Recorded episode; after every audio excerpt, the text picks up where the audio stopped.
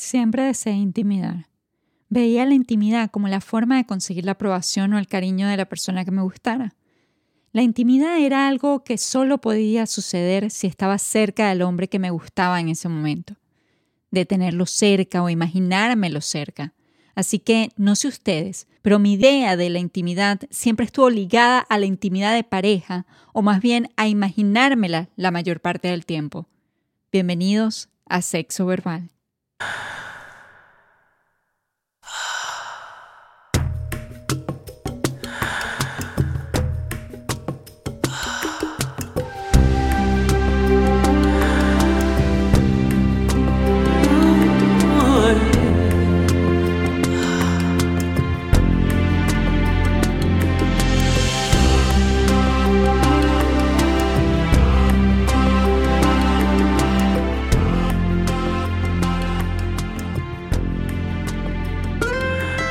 ¿En qué piensas? Eso también es intimidad. Los pensamientos que tienes en tu intimidad. ¿Sobre qué piensas? ¿A qué le temes? ¿Con quién te imaginas estando? Y sin esa intimidad en la que, valga la redundancia, intimidas contigo mismo, creo que nunca conoces realmente quién eres ni logras intimidar con nadie. Porque sí, creo que la primera palabra que nos viene a la mente cuando hablamos de intimidad es sexo. Y no hay nada más alejado de la intimidad que el sexo cuando no sabemos con quién nos estamos acostando o quiénes somos. Es decir, creo que la intimidad es una cuestión de sincerarse. La intimidad es mucho más seductora y codiciada que el sexo. Y sin intimidad, la intimidad física pierde todo el sentido. Recuerdo haberme enamorado, pero perdidamente, de alguien que tenía novia. Pero pasaba el resto del día conmigo, excepto cuando iba a dormir. Hablábamos de lo que no compartíamos con nadie. Por ejemplo, el día que me dijo que se sentaba en los inodoros públicos, o la primera vez que vio a una niña desnuda siendo pequeño, o cómo podía ver belleza en cualquier persona, o cómo había dudado de su tendencia sexual por un momento, lo que sentía acerca de la infidelidad de su papá hacia su madre.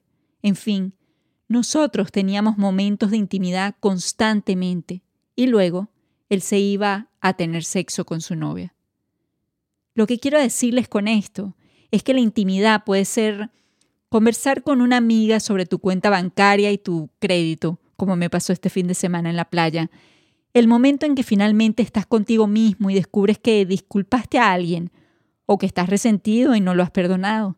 Incluso ese momento en el que piensas que olvidaste quién eres y buscas esa sensación en una película, canción, libro, olor, sabiendo que cambiaste y ahora convives con otra persona diferente a la que fuiste en el momento que tuviste esa sensación. Por algo la intimidad puede ser emocional, física, mental y espiritual, y ningún tipo de intimidad requiere que compartas con alguien más. Si la búsqueda de la intimidad se convierte en aprobación, como comenté al principio, seguiríamos siendo personas incompletas tratando de completarnos unos a los otros a través de la intimidad. Si me explico, si me falta esto o aquello, si siento temor por esto o tengo alguna inseguridad y trato de cubrirla o de completarme con el otro. Entonces, en vez de que la pareja o el matrimonio evolucione para convertirse en un vínculo que apoye nuestra evolución, seguirá siendo el fin de la intimidad, que es donde se construye un matrimonio realmente sólido. No creo que el declive del interés por el matrimonio venga de la falta de responsabilidad emocional hacia el resto, sino hacia nosotros mismos.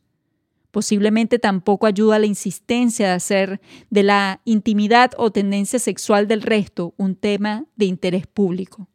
No es nuestro problema con quién se acuesten los demás, cómo se vistan, qué quieren hacer con sus vidas. Entonces, ahora, cuando vas a dejar de escucharme, te invito a tener esa conversación ficticia, ese análisis de ti mismo, ese acto íntimo de conocerte mejor.